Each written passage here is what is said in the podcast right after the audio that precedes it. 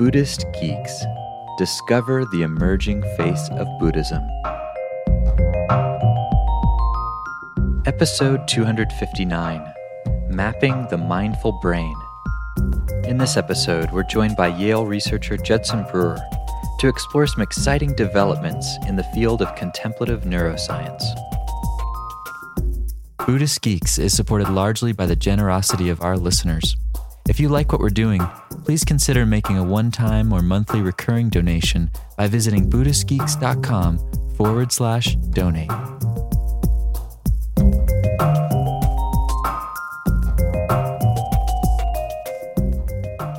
Hello, Buddhist Geeks. This is Vincent Horn, and I'm joined this morning by a very special guest. I'm here today with Judson Brewer. Judson, it's awesome to have you on the show. You're the epitome of a Buddhist geek, I have to say. So this is going to be a fun conversation, I think. Oh, thanks. I'm blushing. Exactly. A little bit of background on Judson. Judson is an assistant professor at Yale. He's in the Department of Psychiatry. He's also what we might call a contemplative scientist. We'll get into what that means, but you've basically combined an interest in science and psychology, psychiatry. Started off in, how do you say this, immunology? That's right, yeah. Okay. And then you've moved recently toward like the kind of neuroscience end of things. And then you also have been a long-time mindfulness practitioner. And Buddhist practitioner. So today we're going to kind of explore what's happening as a result of these two areas of interest and the research you're doing. But first, I thought it'd be cool just to find out how you got in to the contemplative science racket. Because this is a pretty newly emerging field, isn't it? Yes, it is. It is. And a very...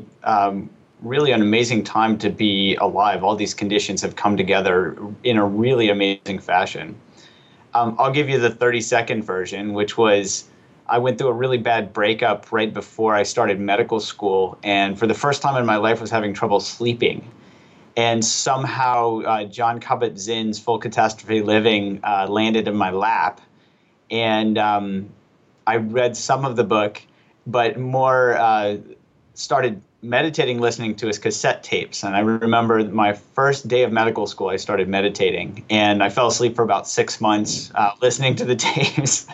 And then found that during lectures in medical school that weren't particularly interesting, I would find myself paying attention to my breath. And things started rolling from there. There was a Sangha in St. Louis where I was in medical school, started sitting with them. Went on my first retreat. Bonti G was my first retreat teacher. The manager there, Ginny Morgan, ended up being my teacher for about 12 years or so.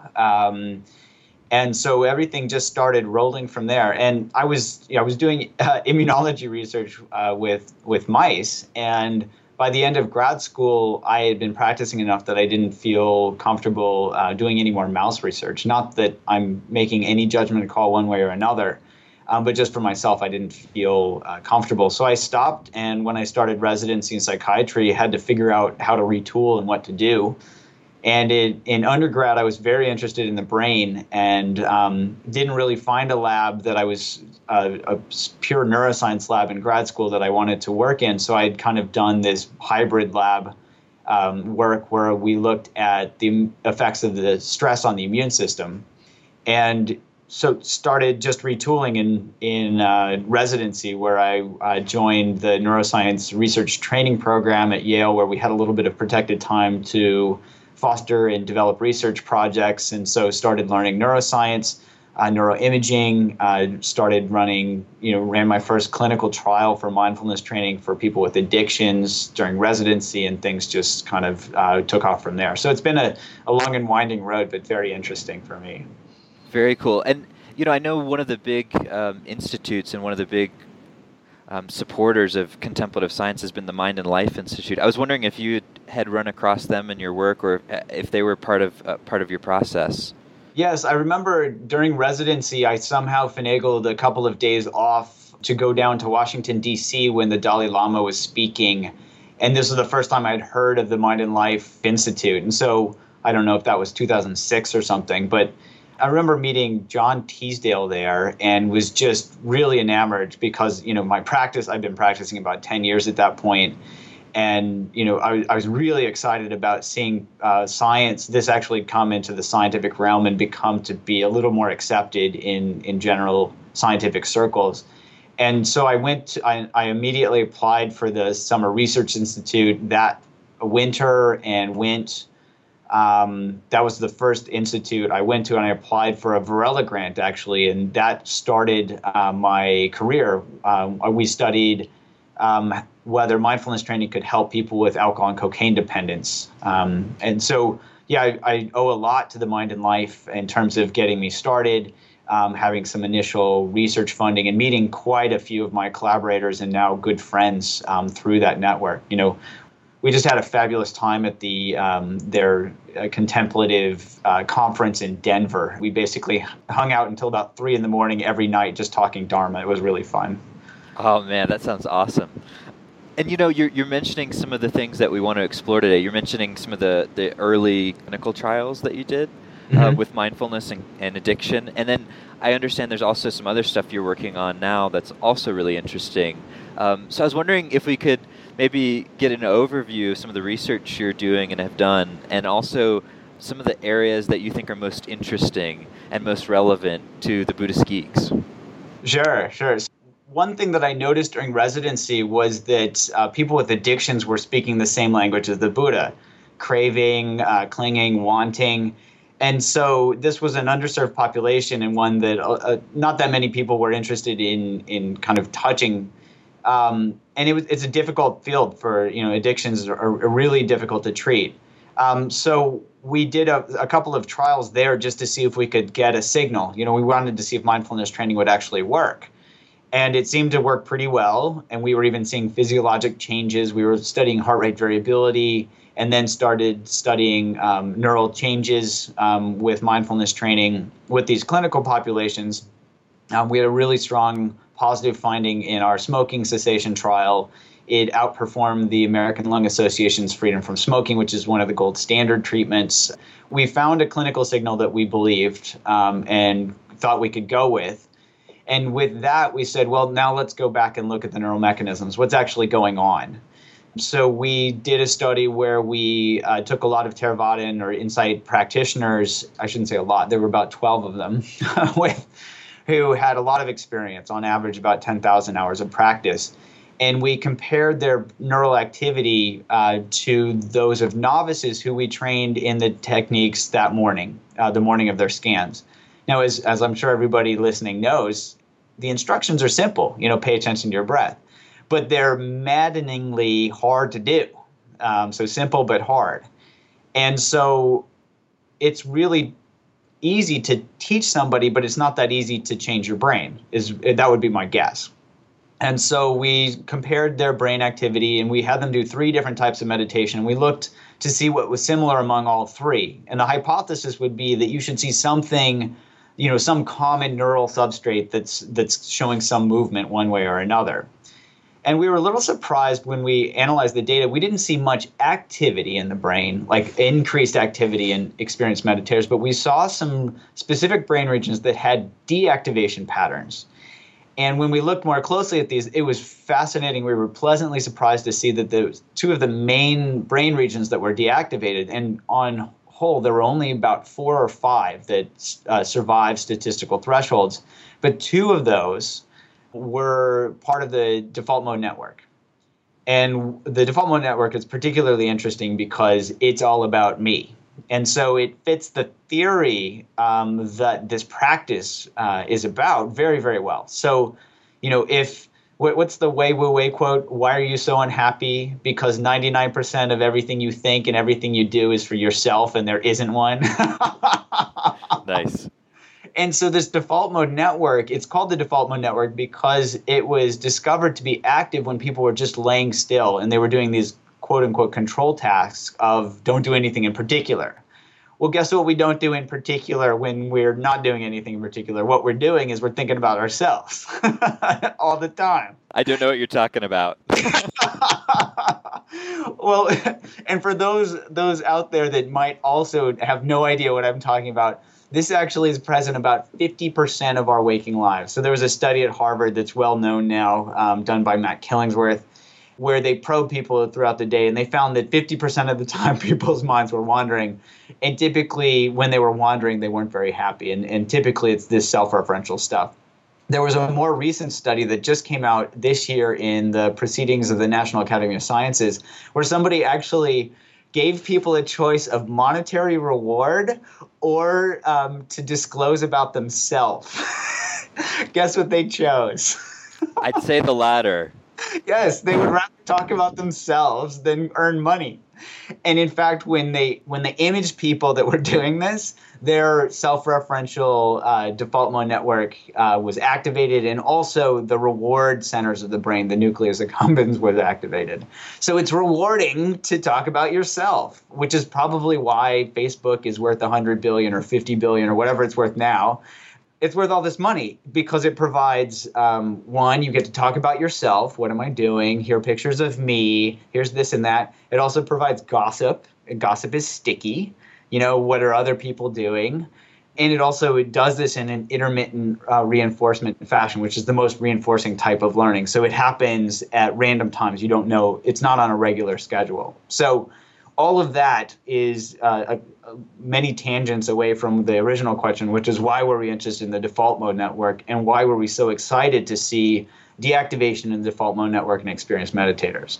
Now, I'll just briefly mention that we saw deactivation, especially in the posterior cingulate cortex, during all three meditations. So whether it was loving kindness, or concentration, pay attention to the breath, or choiceless awareness, where you're just receptive to whatever's arising in awareness. All three of them deactivated that brain network. So we were pretty excited to see that, and it fits beautifully with the theory. And Wei Wu Wei is probably laughing somewhere. Everything you do is for yourself, and there isn't one. So when we activate these brain regions, we create problems.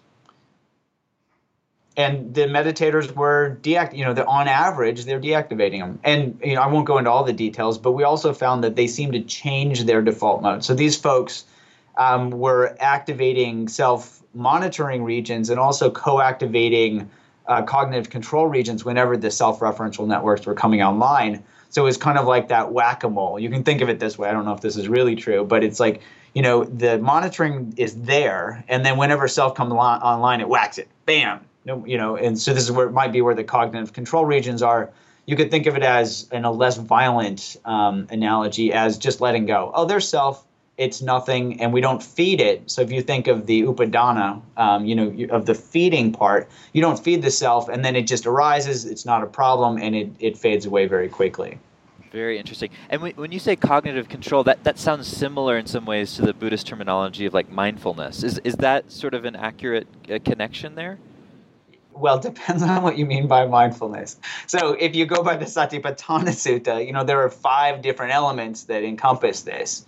And so you could look at the 5th one, which is removing basically craving and aversion with regard to the world.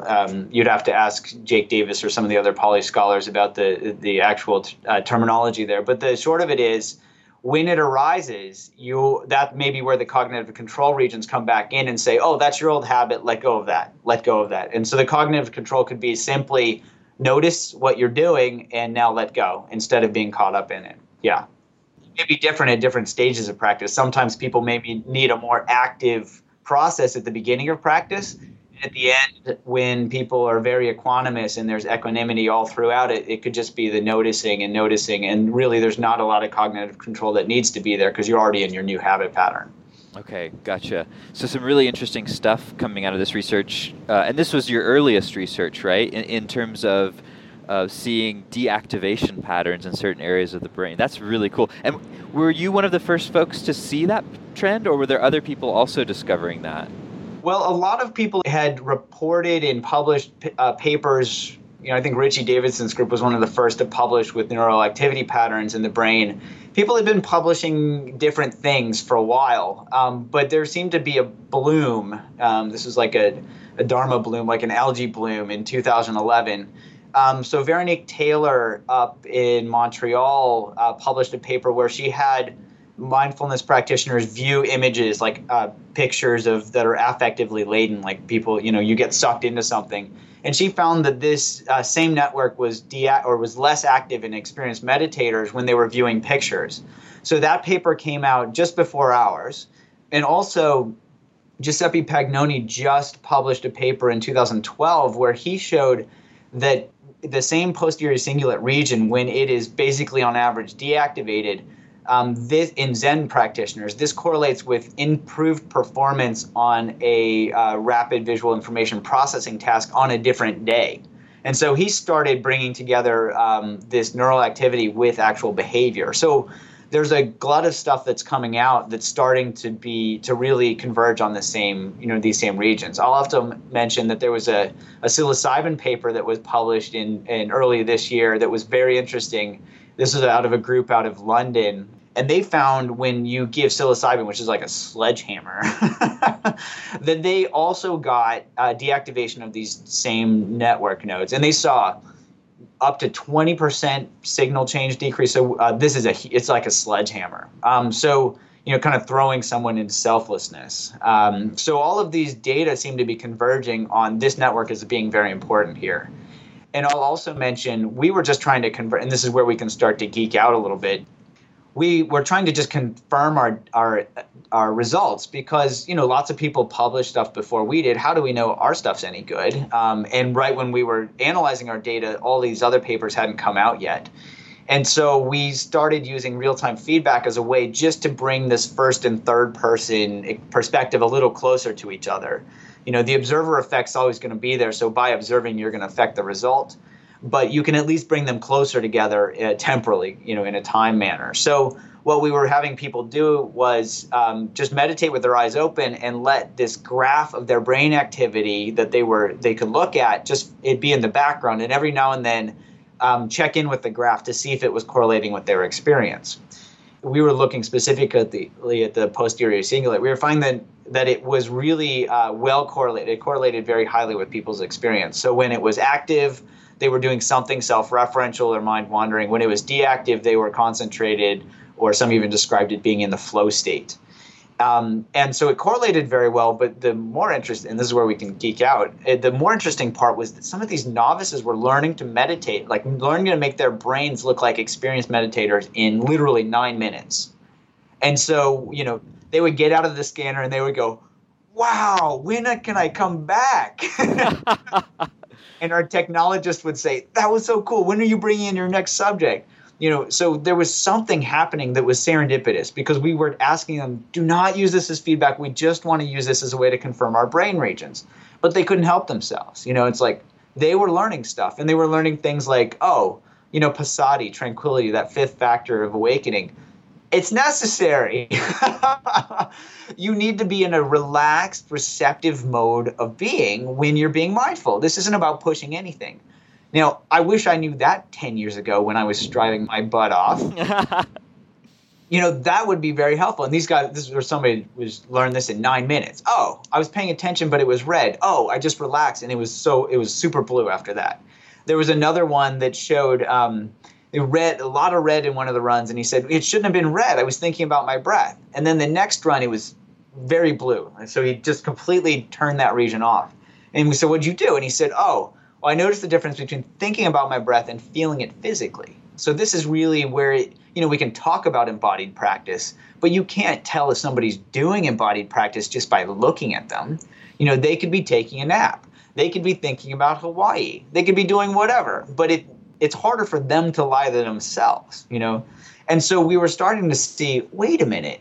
These guys are learning this stuff really quickly, and at least learning the, you know, what is the, Joseph Goldstein talks about this Chanule quote, sudden awakening, gradual cultivation. Yeah. And so the idea here is you can show somebody what it feels like, literally, what it feels like, what the experience is to have, you know, to drop that self-referential processing. And then they can learn to do that perhaps offline and come back and, you know, and check it, you know, every now and then, or use neural feedback as a way to help confirm that they're doing this practice correctly. You know, think of a yoga practitioner. Somebody could be doing a Rodney Yee video for 10 years and say, you know, I'm the best Rodney Yee yoga dude in the world. And then they go to Rodney Yee, and Rodney Yee says, "What are you doing?" Well, I just followed your video. And Rodney could say, well, drop your hips, do this, relax, whatever. Yes. Well, you can't pop somebody's head open and say, ah, caught you, you're not meditating. You yes. know, thinking about the breath rather than feeling it physically. Awesome. So you guys, in a certain way, stumbled upon the profundity of the live feedback in terms of a learning tool. Absolutely, yes. That's awesome. That's really cool. And that's one of the really exciting, in my mind, the really exciting things about your research, because like a lot of research, it may actually have some really amazing implications for the kind of average meditator one day. So going into another area, you're working on something called the Contemplative Development Mapping Project as well. Yes. And we spoke to one of your kind of colleagues and friends, Willoughby Britton, on the show, and she mentioned a little bit about this. And I know also because I've done a lot of practice in the insight world, and some of my teachers have been folks that you've had come and sit in the fMRI machines, and I've heard a lot about what it's like from their perspective. I'm really curious as to what you're doing and how it's going. Sure. Well, you should come and visit. I want to. That's the best way to know. So with the CDMP, which Willoughby has really spearheaded, and it's just so fun because you get to think about Dharma as your work. You know, it's just really, really great fun, and with the goal of actually using this as a way to help people. You know, God forbid we actually help people with some of this stuff. So Willoughby brought us together, and she said, you know, she'd been working on a lot of different projects, and some of them, like one of them, her Dark Night project, having to do with looking at some of the later jnanas in the Mahasi traditions mapping, where they look at the stages of insight. And we got together and started thinking about, well, can we actually start to map this stuff? Because it would be really helpful and very interesting to see if people's brains change with, you know, let's say, you know, one of the most obvious ones would probably be stream entry, for example. Or can you look at, you know, what happens next? Can you look at these types of things? So we got together, and so Willoughby headed this up. Jake Davis, who is a former monk under Upandita and a Pali scholar, was part of this. Jared Lindahl. Chris Kaplan also, who's been working with Willoughby. There have been a number of folks involved in various aspects of this, and we came together, and Willoughby might have mentioned this, so I don't want to be too redundant, but came together and really had a retreat for a couple of days together, and then had a small conference where we just started outlining the methodology and the feasibility of doing this type of stuff. And Jared did this beautiful job of bringing a number of different traditions maps together to see how they lined up. So we could ask the fundamental question, can we actually map this stuff? And, you know, not as a way of, hey, check me out, you know, I'm a Anagami or whatever, but as a way of saying, well, what happens to the brain, and can we use this as a way to mark progress? So when people are practicing, they can see if that practice is useful. You know, like, who is it, Vince Lombardi, who said, practice doesn't make perfect, perfect practice makes perfect. And so if somebody's doing practice for a long time, it'd be helpful for them to know if it's actually helpful. And if we can map whether people are making progress, then we might be able to use that information to give people a snapshot as to whether the practice that they're doing is helpful. Now, that's a lot of third-person type stuff. Ultimately, it comes down to, well, are you a jerk? Are you less of a jerk? Are you happy? Are you happier? You know, are you more content? Are you more at ease with things? And so I think ultimately this does come down to, you know, first-person experience.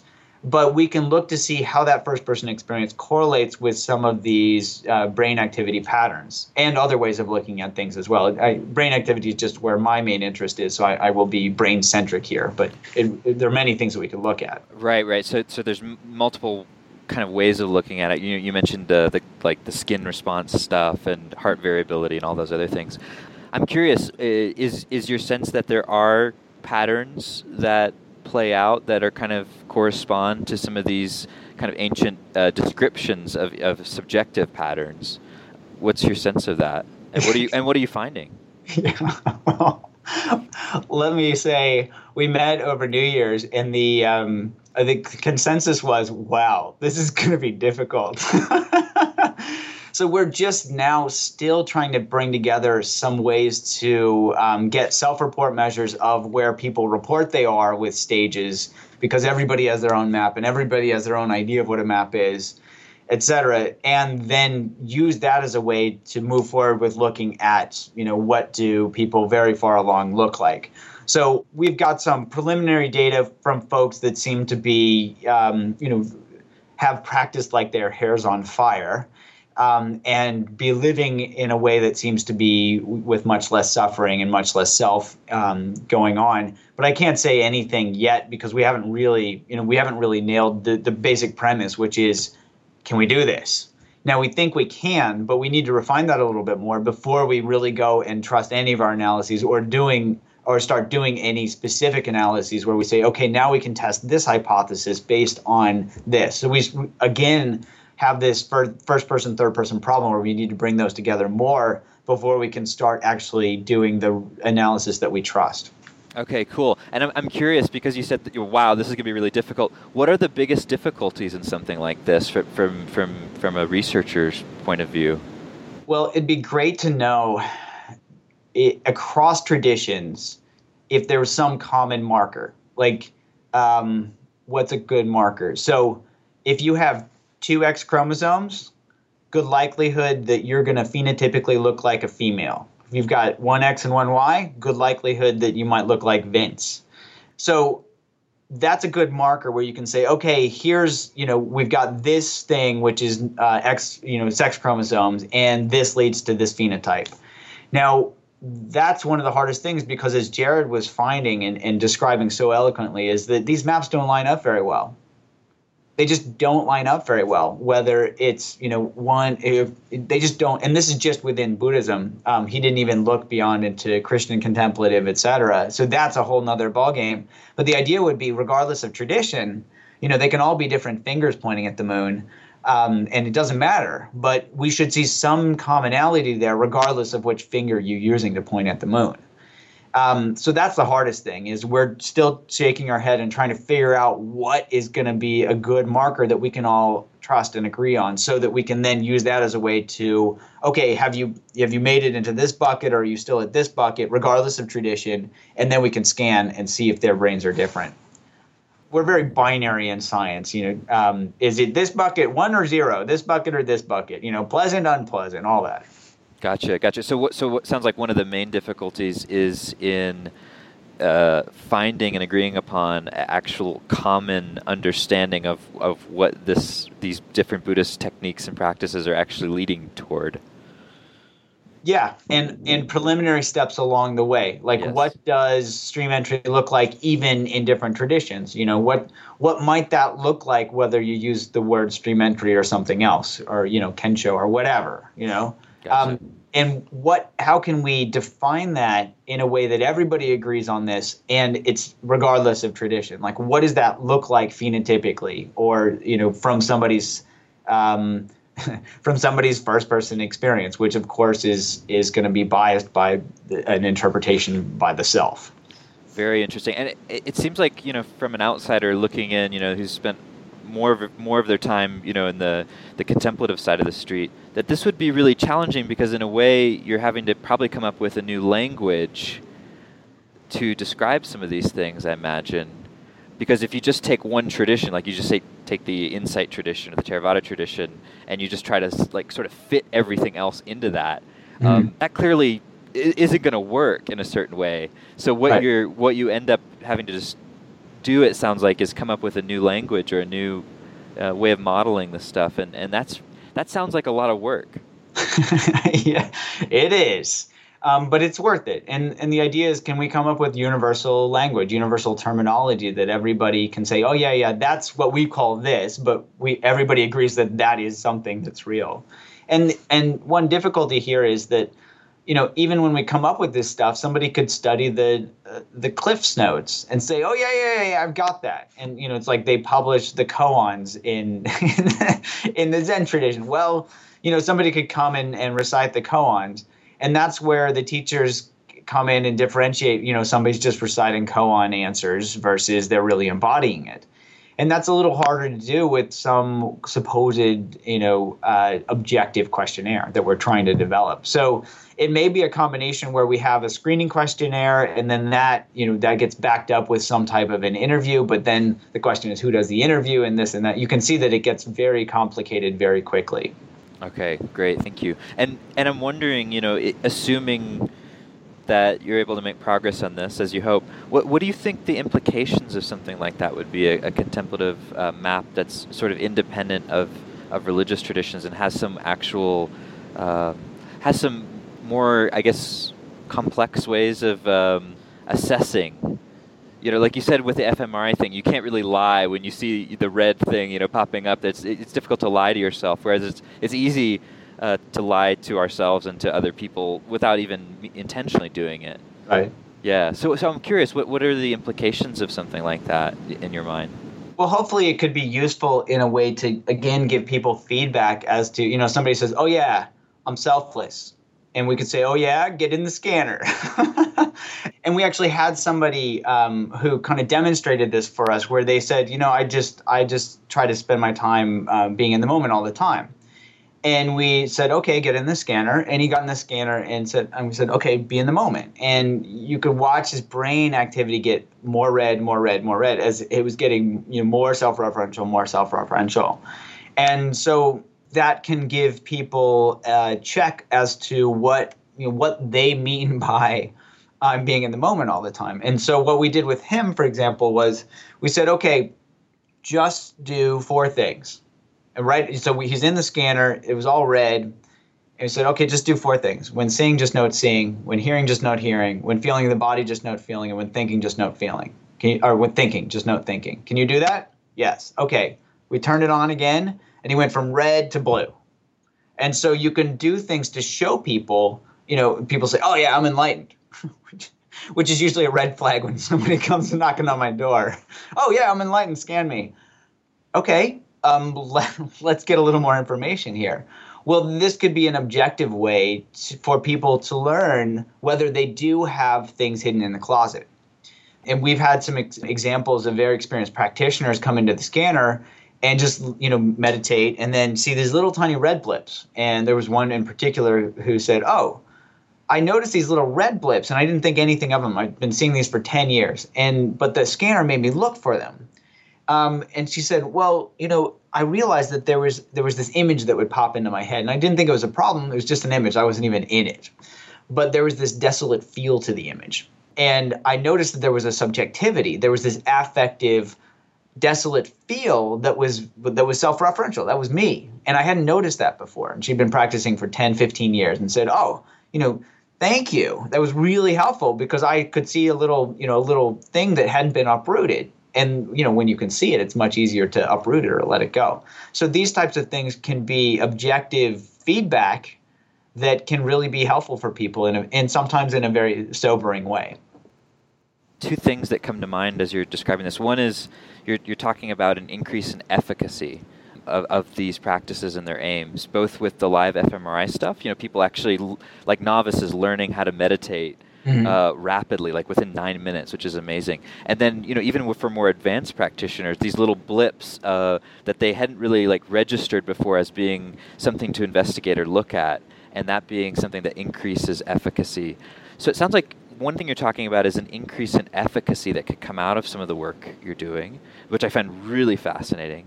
And then the other piece is, when something is translated into a language of science, when you're talking about deactivating the selfing network, for some reason that connects a lot more with the average person. Very clearly connects a lot more with people. So there's something in what you're doing that to me also speaks to scaling or to sharing this with a broader population. Like there's the implications of this seem twofold: efficacy and then also like broader appeal. So I'm curious if you've reflected on these or what your reflections on these things have been, because it doesn't seem insignificant what you're describing. So let's start with the second one, and then you can remind me what the first one is. So looking at this in terms of this science, this language of science, I really think that science, and this is just my opinion, but science is really viewed as a religion in the West. People see it on the news and they say, scientists did this, and everybody says, guess what's true? And the scientists are like, oh my God, they completely misquoted me. So the idea here is that there's some faith that is engendered. And I think of this as evidence-based faith. So if we really look at our own experience moment to moment to moment, we get enough evidence every moment when we're causing suffering and when we're not. And if we can see it clearly enough, there's evidence-based faith, bam, right there. But for a lot of people, seeing their own brains for whatever reason is really helpful in engendering evidence-based faith. And so I've actually done this with some of my patients where they'd come into my office and we're doing something, whether it's working with anxiety or we're working with smoking or whatever. And I show them, I say, okay, here's this noting practice. And I don't even talk about Buddhism or anything. You don't need to. Say, this is something that we've done to help people quit smoking. What you need, when you have a craving, see if you can note it so you can ride it out, So if it's burning, clenching, tightness, and really keep it embodied. And then I show them these pictures and I say, here is, because we've had people doing noting practice in the scanner and guess, it's blue. It deactivates the PCC. I say, look, here's somebody just lying there in the scanner and is all red. And then we just teach them these simple noting practice and look what their brain looks like, and it's just completely deactivated. And they go, wow, okay, I'll practice. And so for some reason, that's enough to light a fire under their butt that this isn't just some other joke or psychiatrist telling them some other thing to do. It can actually change their brains. And that's something that is very palatable and maybe engenders, enough of that spark to have them go out and practice so they can develop their own evidence base, so they get their own evidence-based faith, which is all they need, And then you're not gonna stop, When you see that Santa Claus isn't real, it's not like you can go back and pretend that you didn't see that. And then the other piece around efficacy, what do you think about that? What are the implications? Well, again, it goes back to this practice doesn't make perfect. Perfect practice makes perfect. You can imagine it could help us do things correctly. And the more you practice things correctly, the better you're going to get at them more quickly. And so people are going to see, I imagine that they would start to see progress in their own progress toward the decreasing of suffering. They'd see this much more quickly for themselves. And they would see maybe that they're becoming less of a jerk more quickly. And they would see that, oh, I can really see what this flow state feels like and I can drop into it. And, oh, now I know what that feels like. So it's much easier for them to drop into that. And then that in itself is rewarding. And so the efficacy builds on itself using our own natural reward-based learning. You can think of it as if they're looking for just make sure you see what the trigger is, which is stress, and then notice what it feels like when you let go. It's like the joy of letting go. And the joy of letting go in itself can be a reward. And part of that is when they see feedback and see that their brain is changing, they can trust that that joy is joy that should be fostered as compared to stuff that like excitement, which often we say, well, I was excited. Maybe that's happiness. And in reality, until they realize that that's just dopaminergic, samsaric garbage, they're going to keep doing the excitement stuff because they don't know anything that's better as compared to when they notice the joy, they can see with the feedback, oh, yeah, this is what you should be aiming for. Okay, good. I can keep doing that and I can trust that. And that's where the faith comes in. But again, a lot of this is theoretical. This is where we'll be testing to see if this is actually true. Okay, cool. And then maybe like a wrap-up question, because this is Buddhist Geeks, we also want to explore the implications for quote-unquote Buddhism, which is a big topic in and of itself. But what do you think some of this might mean for the Buddhist tradition moving forward? Well, it could mean a lot of different things depending on someone's conditioning. I know that's a cop-out answer. So, for example, the first thing that pops into my head is, well, let's see how attached people are to their concepts. So somebody might say, oh, that stuff shouldn't work or it can't work. It shouldn't replace a teacher. Well, my question would be, how do you know? We haven't been in this moment of history before where we've had technology and we've been exposed to a lot of different teachings. And I'm not saying that this will replace teachers or practice at all. This isn't an enlightenment machine. This is just feedback that can augment the process.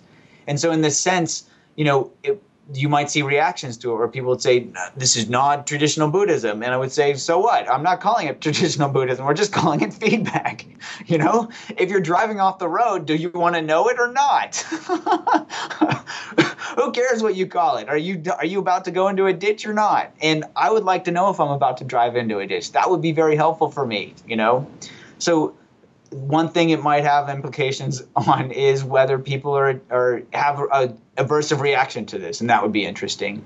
Another would be, you know, how can, when we get more creative, when we say, well, how can we actually combine this with teachings? Because also never before in history have we had, well, of course, we've never had this moment before, but if we take all of this exposure to different teachings and this ready access via the internet and via books and via, you know, Buddhist geeks and stuff like this, where people can really be exposed to a lot of different trainings, we can start to be creative and we can say, how can this type of feedback be helpful for this type of training that we're doing, for noting practice that we're doing, for, you know, this type of thing that, you know, that's being, what did you call it, appified. You know, we're appifying this type of practice. Well, can we use feedback to see, one, if the apps work? You know, because there are a lot of apps out there and some might be better than others, you know. We want to know that, you know, is my car going to drive off the lot, or are you selling me a lemon? I want to know this. You know, we don't have that much time. Every moment is precious. So I think it's our responsibility to, one, you know, see how this fits with the teachings, and also for the people that are putting the teachings out there to be brutally honest and say, you know, I should really check to see if this works. Because there's a lot of stuff that's not evidence-based. And somebody says, I have a great app. And it might be a great app. It might be the best app in the world, but we don't know it until we test it. And this might be a way to help vet some of this stuff quickly, which would be good because I think a lot of these apps are going to come online faster and faster and faster.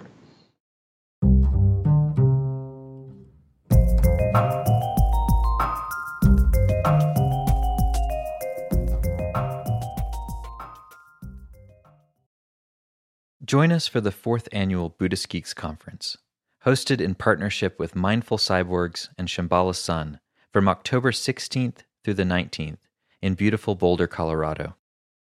This year's conference will be exploring the convergence of Buddhism with modern culture and technology through informative keynote presentations, idea-packed TED-style talks, self-organizing community dialogues, and contemplative workshops and practice periods. This year's list of presenters includes the world's most quantified man, Chris Dancy, abbot of the Village Zendo in New York City, Roshi Pat Enkyo O'Hara, and pragmatic Dharma provocateur Daniel Ingram, as well as many others. For more information and to register, visit BuddhistGeeks.com/conference. After nearly a year in private beta, the Buddhist Geeks Network is now open for any independent practitioners who want to engage in interdependent practice. You can find out more about the Buddhist Geeks Network by visiting buddhistgeeks.network. And if you'd like to join the community and join us in regular social meditation practice or other events that we host there in the network, all freely offered, you're very welcome to do so, again, by visiting buddhistgeeks.network. Love to see you there.